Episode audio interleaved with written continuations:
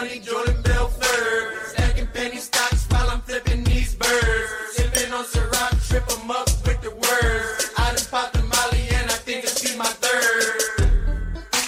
Jordan Belfort. What is going on, DGen Nation? Tyler Tamboline here, bringing you another Fantasy Golf Degenerates podcast this week for the farmers. And we've got no Kenny Kim. We actually have no confirmation. I did get a text from a guy named Kenny Kim in my phone, same number, but with last week going with the image only, not in person. And then this week, the magical food poisoning. I'm not quite sure how Kenny's doing or if he's locked in a basement or what, but hopefully he's doing okay.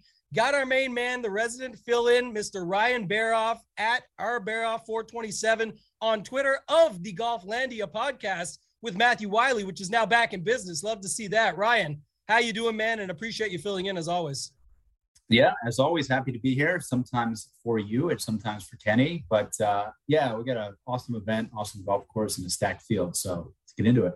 Yeah, for sure. And it's a great one. Like you said, finally, it feels like the, the real start of the season now, right? It's a, we still got a rotation on the courses. We got a north and a south. We'll get to it. Many people know Torrey Pines very well. We'll have Ryan bring you some stuff on that later for those that don't know it. But back to the two day cuts, back to the, you know, much stronger fields, at least from what we saw. And we'll recap real quick, like we always do here, but much different. You mentioned the field strength here. Last week, the leaderboard, we'll name some names. Of course, Hudson Swafford getting the W. Great story there with his dad passing a month ago and making it happen for him. All the stuff he brought up was really heartfelt down the stretch, sort of bringing it up as how he was there for him and helping him and everything he talked about after winning the event.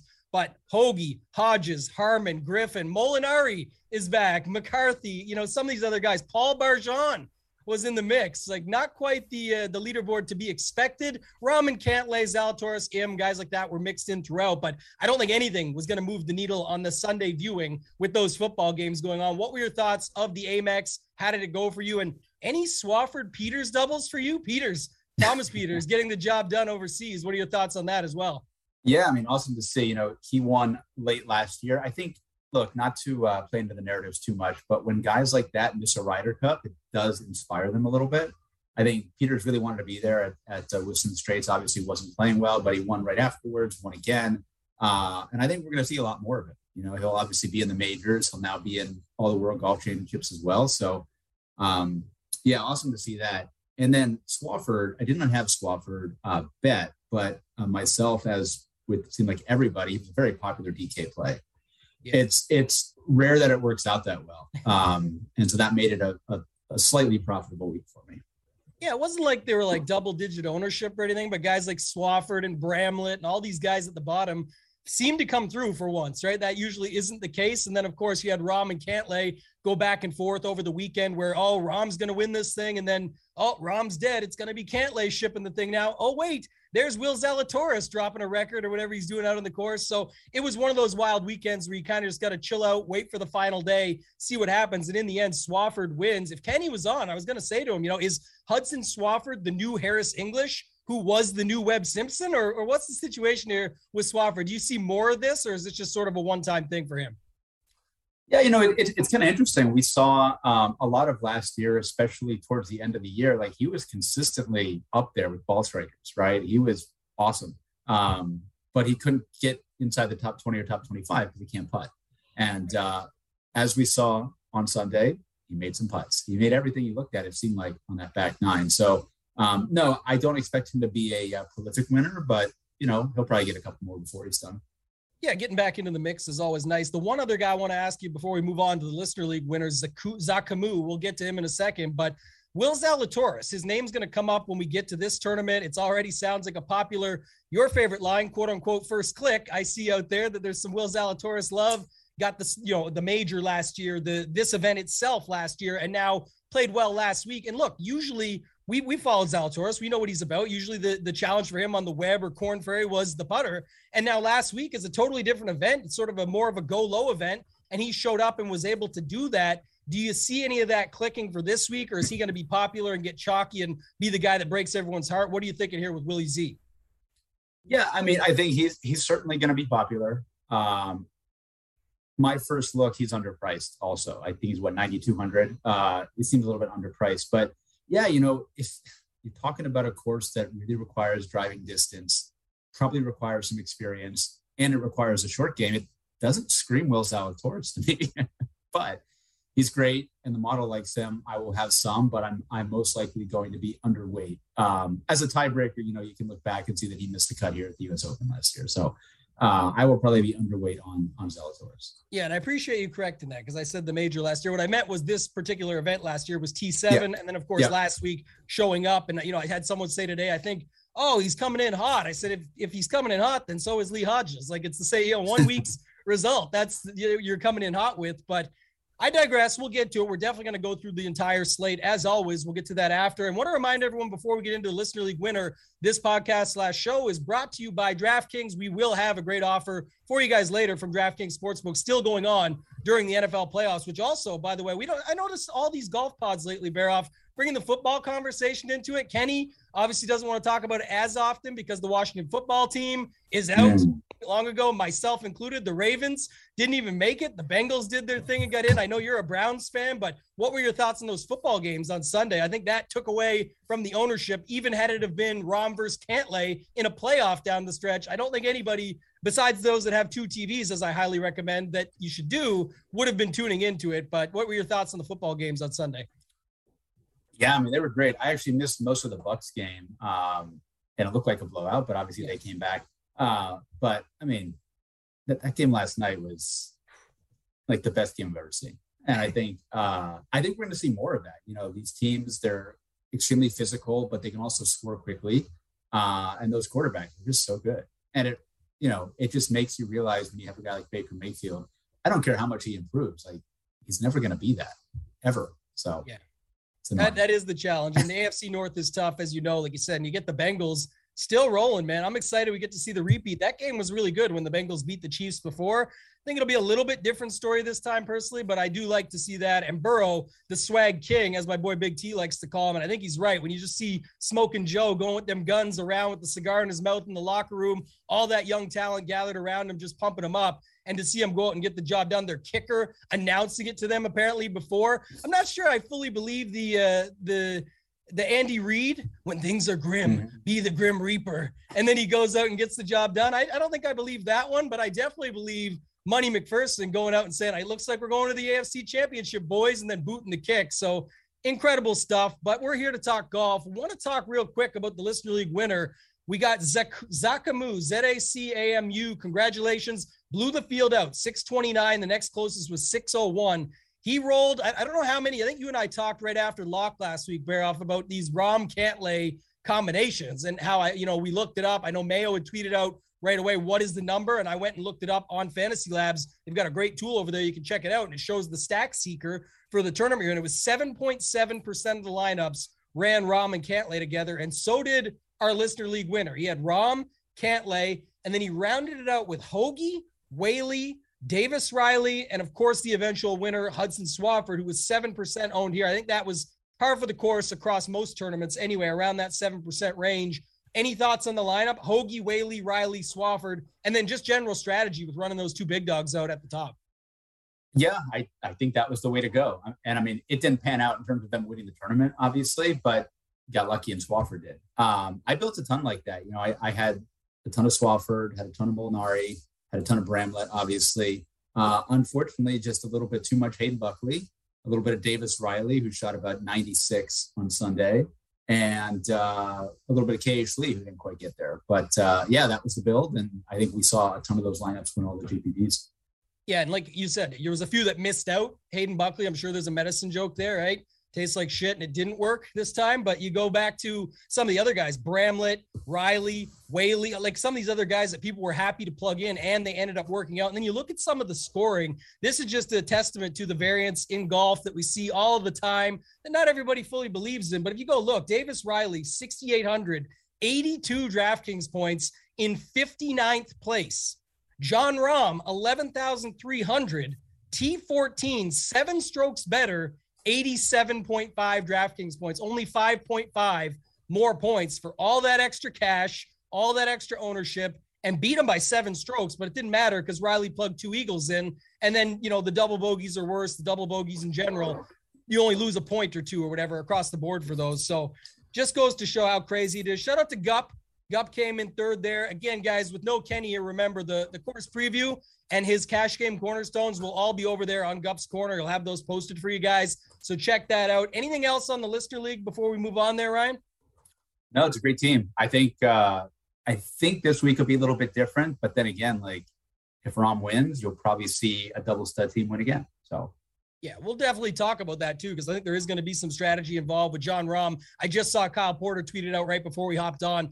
In the five times Rahm has played Torrey Pines, no surprise to anyone following along, but in the five times, only 11 golfers have ever beat him across those rounds. So it's obviously a place he knows, loves, crushes. His first ever professional win in on the PGA Tour, and then of course his first major last year after the Memorial and COVID withdraw up six strokes, sort of fate, if you will, that he said. So everything that went on there, he loves his spot. So we're definitely going to talk about him. Before we get into that, Ryan, talk to me a little bit again. Doesn't have to be the Kenny Kim breakdown, but just your thoughts, everything you know about the course, stats you're looking at, just things you think are important when we get into it, and then we'll talk some strategy when we get into the tiers later as well. Yeah, sure. I mean, we talk about it all the time here, but uh, I do think it's a course where experience helps. Um, you don't have to be old, you don't have to play here a lot, but experience here certainly helps because uh, it's tough, right? The POA rough, the POA greens, course is, is extremely long. I mean, I think the South course can stretch out to about 7,800. I doubt they'll play it that long, but uh, kind of the weather, uh, uh, the weather conditions will kind of dictate how they play it. Um, but yeah, so we pay attention with the weather too, because you do have the one round at the North Course, right? And that's the course that's scoreable. So if we do have some kind of weather wave advantage, you know, you have to pay attention to that and make sure your guys play the North Course on the easy day because that's where the scoring is going to happen. Even par plus one, plus two on the South Course, you're not out of it at all, right? You shoot one over on the North Course, you're out of it. Um, and kind of interesting enough, you know, I was looking through the splits. We don't have strokes gain data from the North Course, uh, but I was looking back uh, just at guys with a minimum of three rounds on the North Course. Uh, do you know who's gained the most strokes there? On the North Course? Yeah. Jason Day. Jon Rahm. yeah, of course. and of course, we know how well he plays the South Course. So uh, it's Jon Rahm week. I just think you got to figure out how to get different elsewhere. Yeah, I think you couldn't have said it better. The stats, everything line up for it. We've we've seen it in the past too. Like you know, we joke about it all the time on this show. But Rahm and Palmer, because they partner up, play together. They've all always do well at Memorial together, things like that. And it kind of reminds me of that. And I think when I'm looking at stats here, strokes gained, tee to green, just in general, is always important to me because it's more of who can do it. You, know, we'll talk about Jon Rahm later on. I believe it was piece of shit fucking setup putting contest week was his course. You did a great job there with the course preview. That's yeah. the course preview for next year for the Amex. If you want the Jon Rahm special, I think he, you know, that's what it's about, and that's why you have guys like Davis Riley going out and putting up his DraftKings score because it is that way. And I know some people will say the same here. Again, whoever makes the most putts, the short game. Look at last year, just had Patrick Reed win it on top of the cheating scandal, but he still came through. He had the short game. He won by five. So the joke or the conversation, I guess, at the time was not really a joke, but even if you had taken the strokes away for cheating, he still got there. Like he still won handily. It reminds me, thinking of speaking of Memorial of Jon Rahm with the two strokes on grazing the grass beforehand and still won by seven or whatever, and we're won by five and would have won by seven. It's just little things like that that you see along the way. So a lot more can be said about that, but I just think in general, that's the difference. And when you know what you know about Rahm, is it doesn't matter how like what he finished like just outside the top tw- top 10 last week or something that's on a terrible week for him that that happens and he's right there in the mix on a week like this yes the field's stronger but it still matters of being able to come through for four straight rounds and i know that's something we're going to talk about when we get into these tiers so listen before we get into the tiers guys want to give you guys a very special offer from draftkings sportsbook the NFL playoffs are here, and DraftKings Sportsbook, an official sports betting partner of the NFL, is kicking things off with a huge offer. Counting down to Super Bowl 56, new customers can get 56 to 1 odds on any championship team to win their game. Bet just $5 and win 280 in free bets if your team is victorious. That's right, bet just $5 on any NFL playoff game, and DraftKings Sportsbook will give new customers an additional $280 in free bets if the team they choose wins their game. If Sportsbook isn't available in your state yet, you still have something to play for this championship weekend. Everyone can play for huge cash prizes with DraftKings daily fantasy football contests. DraftKings is giving all new customers a free shot at millions of dollars in total prizes with their first deposit. Download the DraftKings Sportsbook app now. Use promo code FGD and get 56 to 1 odds on any NFL team. Bet just $5 and win 280 in free bets if your team wins. That's promo code FGD at DraftKings Sportsbook, an official sports betting partner of the NFL. All right, so we're going to get into the tiers. I do want to hammer home just a couple things if we weren't clear enough for whatever reason. A couple things, you know, Ryan mentioned one North course, South course. Everybody plays one each. We'll talk some strategy with that, or at least I will in a second. Think just some thoughts I have, and I'll get your thoughts on it as well, Baroff. But just there's that. So after the first two rounds, the cut happens, top 65 and ties, and then they move on and play the South course all weekend. Of course, last year the US Open was here. Rahm went on to win it. We'll talk about him in a second, talk about his first win here back in 2017. And then last year getting the first major off his back. That's sort of cool, you know, just a little stat to have. But everyone knows Rahm is the play, like you said as well. Um, just going into it, the second part, kind of just running through this upper tier, um, you know, the strategy wise. I was mentioning the courses. You mentioned weather. Having to have a good round on the North course has been extremely important in the past. But I want to get your thoughts on this because couple things come to mind, and I've seen it in the past. This is a trend. Don't care too much about the trend, but I do want to ask just your thoughts on it. Like eight of the last 11 started on the South, then played the North, crushed over the weekend and got through. And that's where the winner, we're talking winners here. That's where the winners came from. But the three of the 11 that did not do that was the last three years. I feel kind of like standing at a roulette table. Well, it's been red eight times in a row. It's got to be the, you got to be black now, right? But it, it's not the case. They did make some renovations to the North Course as well, so I'm wondering maybe that had some stuff to play into it as well. But just thoughts in general on the trends and the stats when it comes to those two courses and the rotation. Um, yeah, I mean, unless there's any sort of weather, I'm not going to factor it in at all, right? If I had to explain it, I mean, it's hard to get off to a fast start, I guess, right? Mm-hmm. So it might be easier just to kind of grind out that first round around even par on the south course and then shoot four under the second day on the easy course. Um, but I don't make any decisions on my lineups based on that. No. Yeah, I'm thinking I will run just some some wave stacks. It's not too mm-hmm. often throughout the season that we get that opportunity, and I think you said it best and kind of how I feel. But I actually had one of my best PGA weeks here ever a few years ago. And I remember because, by the way, I'm going to drop the nugget. It's also my birthday week. If you want to send any presents my way, but I, I had some good luck. I've had some good luck on my, my birthday, my daughter's birthday, things like that. And I remember it quite fondly because I played South Course, North Course was the rotation when at the time.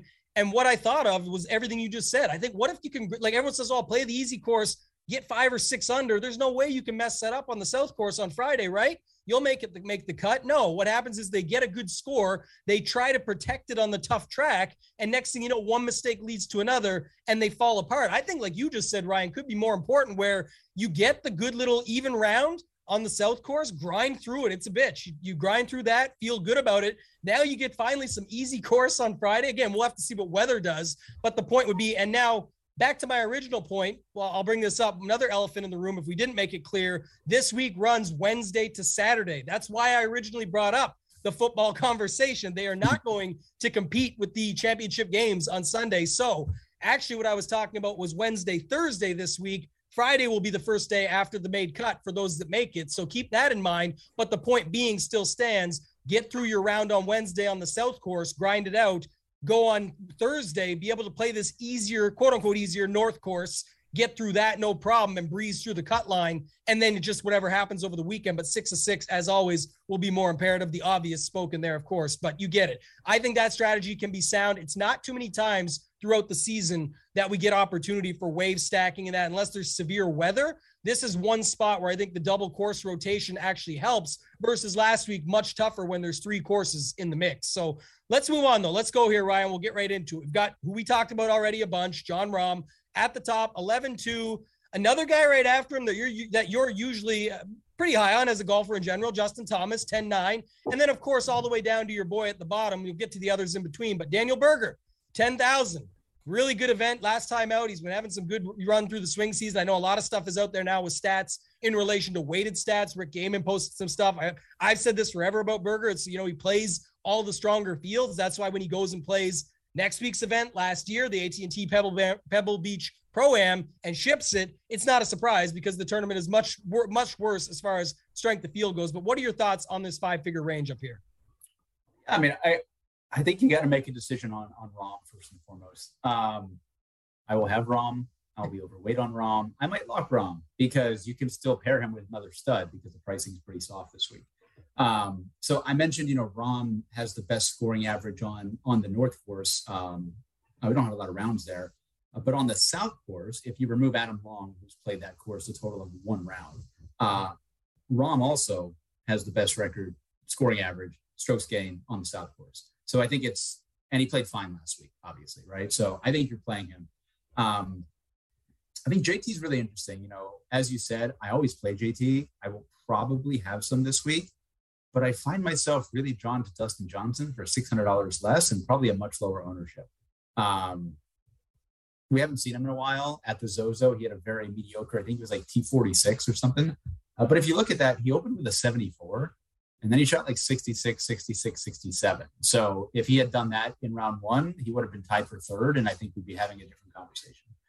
Um, so for me, it's it's probably Rahm and then DJ and then JT, which I guess means no Hideki, no Xander, no Berger.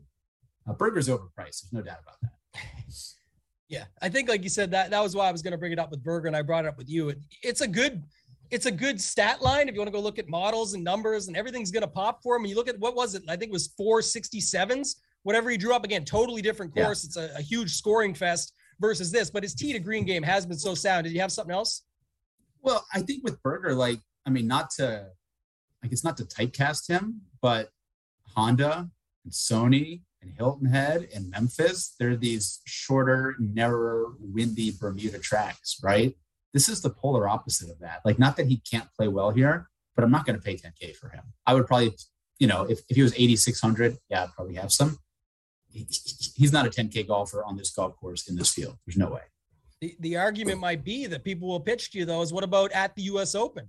Played it, you know, full conditions, T7 for Berger there. Again, the winning score was six under. We remember the great ending there out of the bunker. Rahm yep. had to make that decision to beat Louis Eustace, Oosthuizen, unfortunate for him, but you know how it goes. You know, English, Morikawa, Guido, Brooks, those guys were all up there. Xander and then Berger with Scheffler. So uh, I guess that would be the argument. But again, like you said, 10K, it makes it a bit tough. And when you just have to go up $1,200 to get Jon Rahm, and there's going to be guys we like below him as well, I, I tend to agree with you some there. Anything else yeah. you want to add on your boy?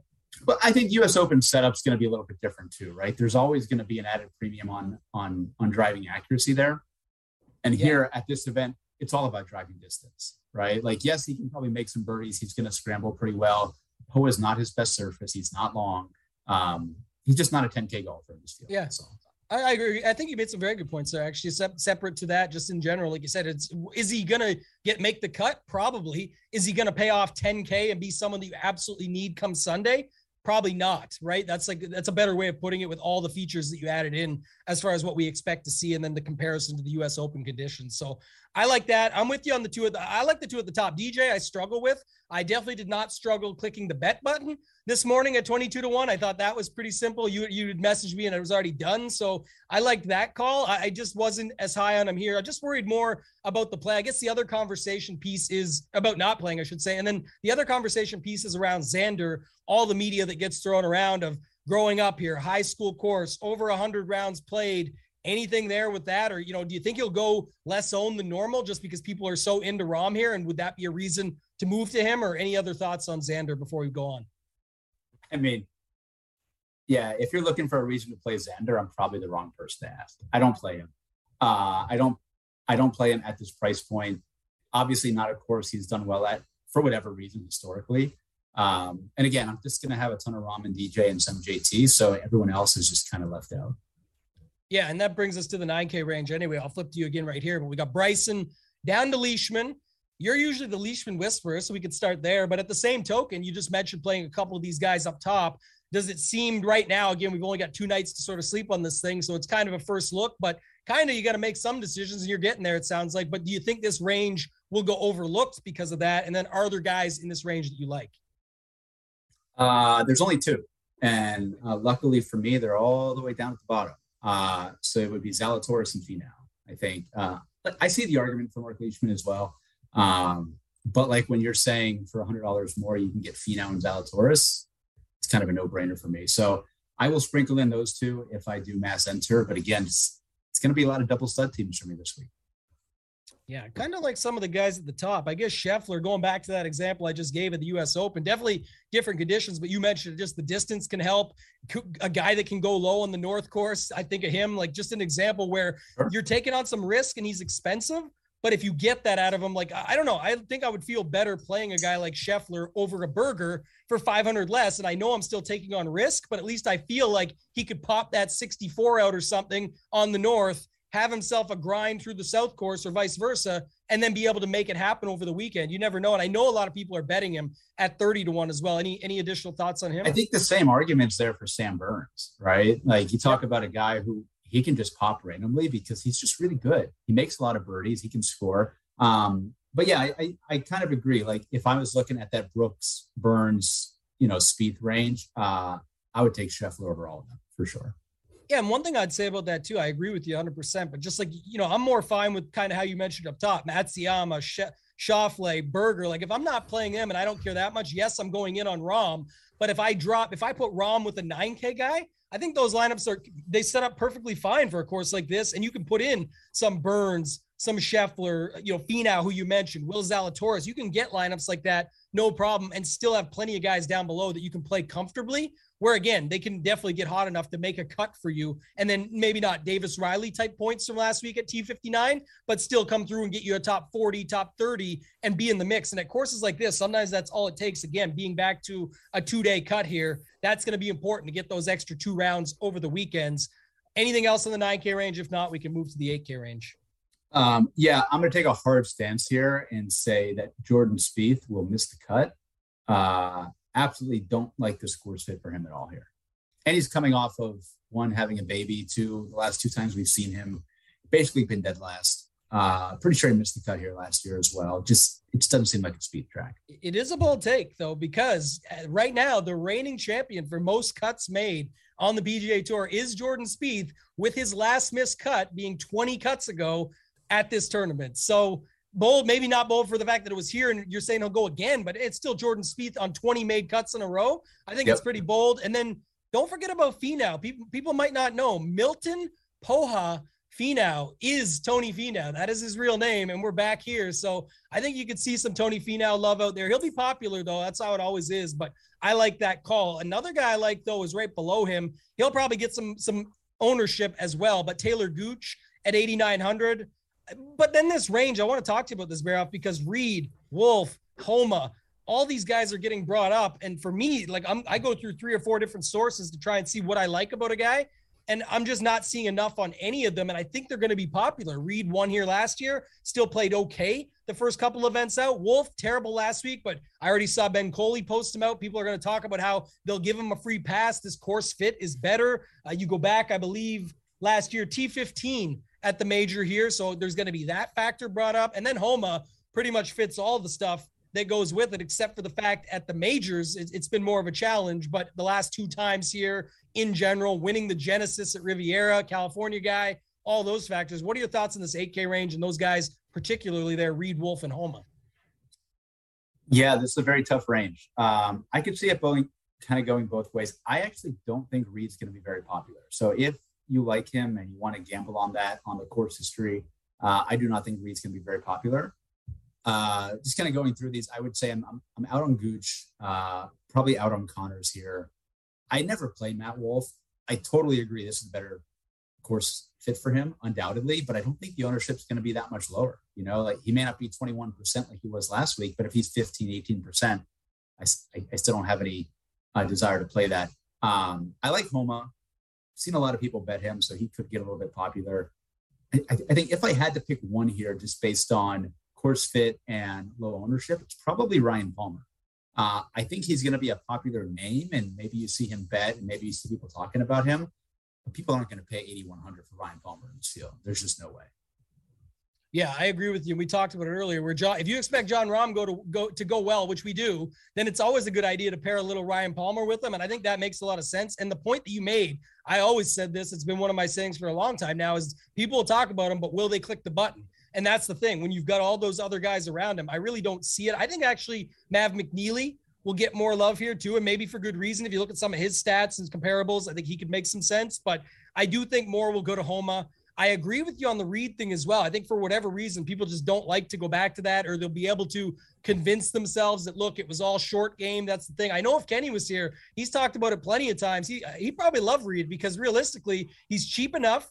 He's played okay, and he always loves Reed on longer, harder courses, and that's exactly what we expect to see here. Three out of the four rounds. Again, it's yep. still Patrick Reed. Anything can happen, but coming off the win here last year, it's tough to say. So I, I don't hate that.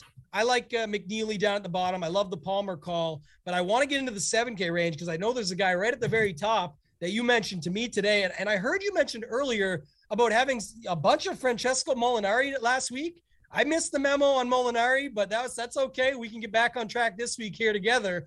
You like Justin Rose though, I think this week. What are your thoughts on Jay Rose and then the guys down below? Maybe down to 7,500. We'll start there.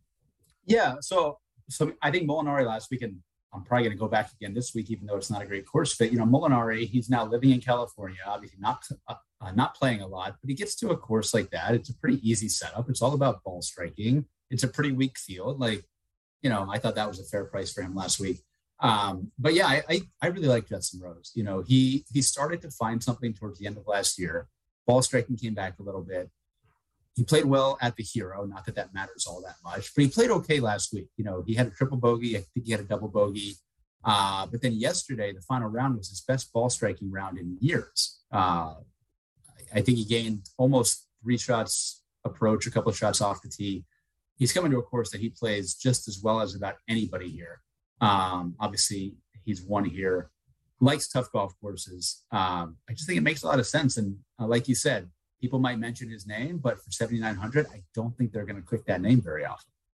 It's been a long time since people have been clicking Justin Rose's name at a high enough clip for it to matter. So I definitely yeah. can get behind that.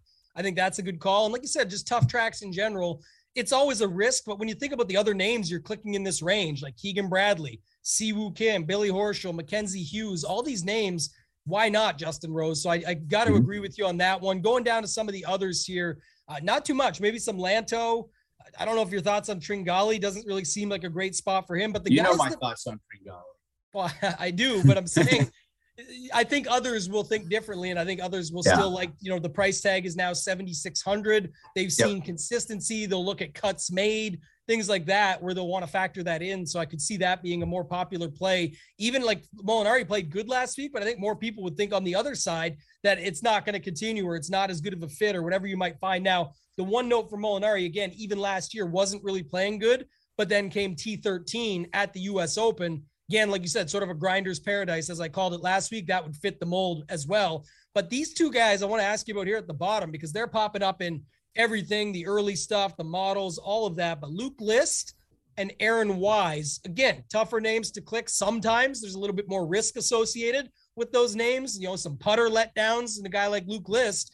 But they are popping up. And when you are looking at tee to green stats and things like that, whether you're looking last six months, I know the big thing last week was don't look at the last 50 rounds because sometimes those rounds are from three years ago. But look, look at the last six months for some of these guys. You look at the last, you know, 50 rounds in general, the numbers that pop for every site out there right now. List and Wise look to be pretty popular and, and showing up everywhere in good shape. What are your thoughts on those two guys? Yeah, I, I can certainly see why. Uh, it's not it's not close for me it's Luke List of the two of them. Uh, I will definitely be playing him. It's it, it's kind of interesting because like in my model that I ran today, all the names popping in the sevens are like the worst names there.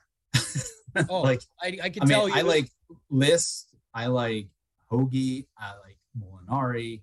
Uh, it's going to be one of those weeks where you just have to kind of play those names. Um, yeah, I like I like Wyndham Clark, who popped a little bit last week. I think he's a great fit here in terms of the guy who just bombs it, puts well. Uh, Poa is his best surface. So, yeah, it's a lot of gross stuff here. There is. I saw Johnny Vegas popping up again after missing mm-hmm. the cut last week. The the Wyndham Clark one's pretty strong, actually. If you look, just everything he's been doing the last four times. Yeah. He, go ahead. Yeah, uh, yeah I, he came out of nowhere last week. I, I didn't have any of him last week. Apparently, people did. Uh, he he played well, and then you dive into it, and he's got the distance, he's got the POA uh, pedigree, and I think in that same mold, like you have Cameron Davis right there too. You talk about a guy who is long, makes birdies, dominates par fives. He's been playing pretty well. Like I'm going to go for those guys in terms of a kind of boomer bust roster construction with Rahm and someone else. Yeah, I like that call. And I like uh, the Hoge call as well. Just sticking with him. If I was going to stick with someone again who has the game, can have the upside, he could pop the low score out on the North course when it matters. Like there's a lot of upside for a guy like him. So you got Hoge, uh, Cam Davis, you mentioned I like. I like the Wyndham Clark call. I saw some mentions of uh, you know going back to Swafford. People just never seem to do that after a win, right? But this is one of those more interesting spots where it's not like when JT wins and then comes out as the highest priced golfer the next week. This is Swafford wins. He still has length. He looked pretty good last week. All the stats line up, and now back at 7,200. Any interest in him? And then what about Hoffman and Patrick Rodgers? That was two other guys I had here that I want to talk about. Yeah, you know, I, I, probably will not go back to Swafford. I think again, he got he got the price hike, he got the win, and we're coming to a completely different golf course. I don't even know his history here. I haven't looked into it, but imagine it's not so good. Um, I will probably gamble, play some Hoffman. Uh, he's obviously from San Diego. He's played okay here before. Obviously, an excellent ball striker. Patrick Rodgers, I mean, yes, makes sense. Got a pretty good short game. Is it fun to play Patrick Rodgers? No. no. Um, like I would, I would probably rather play Cam Champ, who's like just as bad, or like I, hell, I'd rather go back to Gary Woodland who missed the cut last week. Like, so we talk about flop lag all the time, right? You play a guy one week, he missed the cut, and then he. Same thing with Hoge last week, right? Everyone played him at Sony, opened with a 66, and then missed the cut on the number.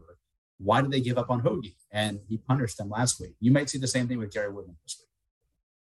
Make a note of that. I think it's an interesting one for sure. The flop lag is definitely real. We see it all the time. And like if you liked him last week, this, you know, it was because of the club down aspect. You know, we talked yeah. about it. I thought that would work. It did not. There's an angle, right? He loves now, like golf said, course. He plays well yeah. here all the time. Like, yeah, he's won a major in California. Play Woodland. Don't give up. Yeah, I like that call. What about Mickelson in California? you, you, you I didn't some... say play the guy who was dead last. Yeah. Okay. Uh, absolutely no Mickelson here. And I got one more flyer that I'll continue to ride this guy. I've been playing him a lot. I know our guy Skyler at Skyhoke does the show there with Tom Jacobs. You guys should check that out right here on the Mayo Media Network. I know Tom had the Pieters pick last week, Tom Jacobs, which was awesome to see. And Skyler is a big fan of Alex Smalley. A few guys on Twitter like him. He's he's not well known, but the guy has played some pretty solid golf. He's sort of in that mid range of what will show up, but I think he could he could still show up here, and he's 7100. You like him at all? I've played a lot of them. I um, I think again, last week was a better course, kind of iron play, not as long, not as difficult. Um, I don't I don't think he's a Poa guy at all. So again, I'm, I'm probably going to play him more when we get back to the East Coast. Okay. Yeah, fair enough. And I think that's a good way to put it too. Going down into the 6K range this week, believe it's 83 guys, maybe a few more once we get the, it'll be 87, I guess, once we get the Monday cues in, which we're definitely going to talk about for a second later on. But you've got at the top here Adam Svensson. Hurt my feelings last Sunday. I got, uh, I had a lineup that was a runner in the big $15 on DraftKings. He posted a 75 on Sunday, still finished like top 40 or whatever. And it was just one of those weekends where if you had that go right, that would have at least made me profitable, maybe not ship the thing, but it would have been nice to have that happen. He's here. There's a bunch of names down here, though. So it's more of pick who you like and we can go through it. But what do you like in the 6K range? Yeah, I, I like him a lot. I'm I'm absolutely. I we talked about flop lag. I mean, not that Svensson was bad last week, right? I'm I'm going to go back to Svensson. Absolutely. Um, I'm kind of have to go back to Hayden Buckley too, if that's what yeah, you're going to do. I was going to say. But I I don't think it's as good of a course for him, but you know he's shown enough that I think he can play at a lot of places. Um, I'm going to play the same guys. I'm going to play Bramlett again. yeah. Um, and then I'll tell you who we need to play this week. You talk about guy who's played tough golf courses well, guy who can score, guy who's very long, has a decent short game. One more hint, he's from Canada. Uh, Pendrith. Taylor, our yeah. guy, yeah. Hey, and this and guy's he, played well in majors. He is long as hell. He makes a lot of birdies. I was shocked that his price is this low. Uh, I think it's a great time to play Taylor Pendrith. I thought we'd already talked to Svensson, but I thought you were going to bring up the original unicorn, Jared du Toit, that just played his way into this. That's your guy from way back. I think it's like four yep. or five years now, maybe further back. You were literally writing articles at the First time. article I wrote, yeah. Yeah, and that was the original unicorn. I think it's the first time I ever really, you know, learned about you or like found you on yeah. Twitter and started chatting or whatever. And I, I, think that was it. And it was just funny to see that he played his way in today. Jonathan Byrd also played his way in today. That's a couple of the Monday cues that will be more well known. But yeah, I thought you were going to bring up my other Canadian guy, Jared du Toit. But there, there's not much, I guess, for me. Like I think there's enough guys in the 7K range but I'm okay with plugging two of these guys in because you know you go down to the guys you mentioned like Bramlett, who I definitely bet at 200 to one. I'll talk about that in a minute. Love the Pendrith call though. Uh, definitely, you know, I've talked the story on him in the past. Those that don't know, but under Corey Conners' wing, you know, living with Corey Conners and his wife, getting you know watching Corey Conners come onto the scene and do his thing, and sort of had his own little run there for a bit, but hasn't been doing as much lately. And but again, if you liked him all those other times, why go away from it now? Bramlett, yeah. I think you just continue with it. The other guy that goes sort of with your ta- your sorry your Hayden Buckley piece there would be for me Cameron Young. I think he's another talent that you could just play two two wins on the Korn Ferry Tour last year. Definitely a guy that's capable, and I think he's good all around game. So at 6,700, he'd be in the mix for me as well. And then after that, there's honestly not too much I love. Is there anybody at the bottom of the barrel that you like, or, or we can move on to bets? No, yeah, I mean, not too much. I'll say one more thing about Bramlett. I mean, he closed with a 67 on the South Course last year. So obviously, you know, it's a golf course he can play. Um, but yeah, like I don't think you need to drop down too low because like even if you do want to play Rahm and like a 9K guy, like I mentioned, you have a bunch of guys from 68 to 74 or 76 who you can play, and probably going to be my build this week. Yeah, and I think that's the way to go about it. I agree with you 100%. Let's move on. Let's go to bets here. I've got six, and I'm calling these the NFT bets of the week because there's a very strong sense of community in these bets. So that's why I'm calling them that. But I've got DJ at 22. I could not get the Brooks 40 myself, but I saw Will Zalatoris at 35 and Brooks at 35. I chose Brooks. I know you're eligible to play both. It's a bet. It's against the books. It's not against each other, but I just couldn't imagine hitting the Will Zalatoris button when I can push the Brooks button. I'll try it. It worked at the Waste Management Phoenix Open last year at 40, I believe, or maybe it was 50. I can't remember now. But yeah, 35. Others got it at 40. Great for them. I'm excited. Hopefully, we can get there on one of these. I bet a couple others that I didn't talk a lot about, but I like the numbers. Uh, Lanto, McNealy, and Homa all at 70 or 80. And then the Bramlett at 200. I just can't miss that one if it somehow hits. Like you said, T18 last year and closed strong on the South Course. So at 200 to 1, I'm with it. And then give us, you know, if you got a, a few, I know you're going to post them on your Twitter at RBaroff427. You guys should go follow that. And then also the Euro bombs. I know the uh, the Dubai Desert Classic this week. You got to have something for us there. Maybe some doubles. I don't know. Yeah, I mean, might as well. That field is still stacked. It's very likely one of those top four, five, six are going to win. You know, you have uh, Rory and Hovland and Morikawa and Lowry and Hatton. There's still a lot over there. Um, yeah, I only bet three here. I bet DJ. I think we both I kind of saw that one right away. Um, I bet Finau too. I, I think it's a great spot for him. Um, I like him, but I'm probably going to be underweight just because of the way my roster builds go. So I yep. I wanted to get some exposure there. Um, and then I yeah I mentioned Justin Rose. I got him at 75 to one. Uh, you add in the top five there. I, I think it's a pretty valuable bet. Um, I like some bombs, but again, I, I, I just don't think in this field, right? There's just so many guys at the top that I think if I fire a couple bullets after that, it's going to be Rahm doubles. So. Yeah, I tried the uh, the John Collin Rahm Morikawa double last week and it did not work. So, uh, you know, speaking of some of those names over there, I wish I had fired yeah. Pieters into the doubles and maybe, but it was not going to have Swafford, so it did not matter. In the end, I like that call. You'll post it out, like you said on your Twitter, all the final bets and numbers and those doubles that you'll have there, which is great. Uh, for one and done, just final, we'll round out with that. I'm gonna go either. I was gonna go Rahm and just burn him now because just how good he is. I know he'll be popular, but just take what I can get from him. Do you think there's any reason to save him and go with a guy like Finau? Because I'm kind of feeling the same thing you just said, where I just don't think I'll have a lot of exposure to him. But that's mm-hmm. the way I could get after him without betting him because I also don't think he wins. But at least in one and done, he'd have a chance for upside and not have to burn. And maybe he does, right? That's how I get my exposure and hedge. But what are your thoughts on saving Jon Rahm or using him now? I'm on the same way. Like I'm, I'm taking Finau this week, and I will be saving Rahm for a major. Yeah, I guess I've, I've said that wrong. You don't want to really take a guy in one and done if you don't think he can yeah. win, but it is Finau, guys. We're still talking about here. We're realists on this show. We're degenerates, but we're realists. So we got to yeah. bring it up at that point. So Awesome, man. Let the people know where they can find you, and then I'll get us out of here. Sure. Yep. Uh, as Tyler said, RB427 on on uh, Twitter. DMs are open. I will post my bets later on, and I am uh, hopping onto the Golflandia podcast shortly. Yeah, it's always good. It's good to have you guys back. Love Wiley. His his content is awesome. It's just different than everybody else's, so I appreciate that. He just posted out some good stuff over the weekend there, and so yeah, you guys know where to find me on Twitter at Toe Tag and Tambo. Hit the subscribe button, like button here for the Mayo Media Network for this show. Check out the other show I talked about with Tom Jacobs and Skylar Hoke doing the DP World Championship. That's awesome. And then, of course, over at Run Pure Sports, you guys can check me out there. All the content. We will have a free show. So if you're wanting to check out some of what we've got going on over there, it'll be some of the same from this, but a different perspective. Might have Big T on the show tomorrow night as well. We're going to do a free show on YouTube on the Run Pure Sports channel. So check that out. If you want to get signed up over there for all the sports, it's one price. You can head on over to runpuresports.com, use promo code E DEGEN50. That's DGEN50 to get yourself 50% off the first month. That is it. Ryan, again, thank you for coming on. We wish Kenny the best. We hope he's okay. Should be back for next week. I was teasing it earlier. I expect him to be back for next week. A lot of good stuff on the go. Another great tournament. Feels like the start of the season. Let's win some motherfucking money. DGen Nation.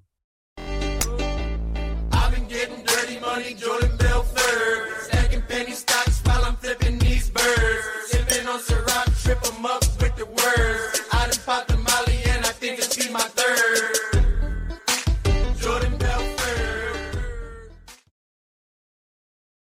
Everyone is talking about magnesium. It's all you hear about. But why? What do we know about magnesium? Well, magnesium is the number one mineral that 75% of Americans are deficient in. If you are a woman over 35, magnesium will help you rediscover balance, energy, and vitality. Magnesium supports more than 300 enzymatic reactions in your body, including those involved in hormonal balance.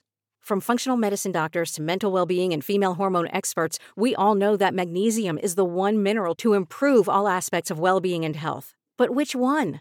Magnesium Breakthrough from Bioptimizers, the trusted choice recommended by leading experts with seven best absorbed forms of magnesium to ensure your body receives the support it needs for overall well being. Go to bioptimizers.com slash balance today and use code BALANCE10 for 10% off. Support your journey to wellness at B-I-O-P-T-I-M-I-Z-E-R-S dot com forward slash balance. Magnesium Breakthrough from Bioptimizers, your foundation to optimal health and vitality.